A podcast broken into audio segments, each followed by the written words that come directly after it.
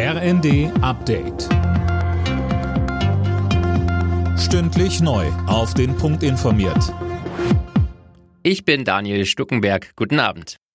Öffentliche Gebäude sollen ab Herbst höchstens auf 19 Grad geheizt werden. Das hat Wirtschaftsminister Habeck der Süddeutschen Zeitung gesagt. Mehr von Manuel Anhut. Damit soll vor dem Hintergrund gedrosselter russischer Gaslieferungen Energie gespart werden. Ausnahmen soll es aber zum Beispiel für Krankenhäuser und soziale Einrichtungen geben. Außerdem sollen beispielsweise Denkmäler und Wahrzeichen nachts nicht mehr angestrahlt werden. In Spanien gelten solche umfassenden Maßnahmen schon. Dort müssen unter anderem auch Geschäfte nach Ladenschluss das Licht in ihren Schaufenstern ausknipsen.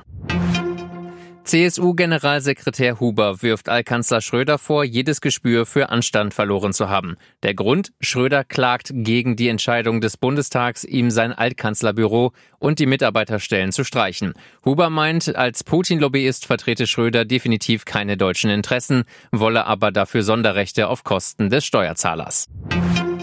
Der Höhepunkt der Corona-Sommerwelle ist überschritten. Laut RKI sinken die Infektionszahlen, genauso wie die Zahl der Arztbesuche und Krankenhausaufenthalte. Dazu Gesundheitsminister Lauterbach. Man muss bedenken, dass der Anteil der nicht registrierten Fälle gewachsen ist. Die Dunkelziffer steigt. Nichtsdestotrotz ist der Rückgang der Fallzahl jetzt kein Artefakt, sondern er ist echt. Wir haben also mit den Daten, die wir haben, einen robusten Rückgang der Fallzahlen, wie wir ihn auch in anderen europäischen Ländern gesehen haben.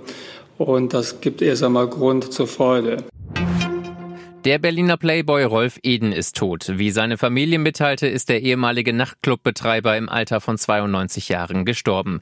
Eden galt als Erfinder der Diskotheken in Westdeutschland und machte den Berliner Kudamm zum Vergnügungsboulevard. Alle Nachrichten auf rnd.de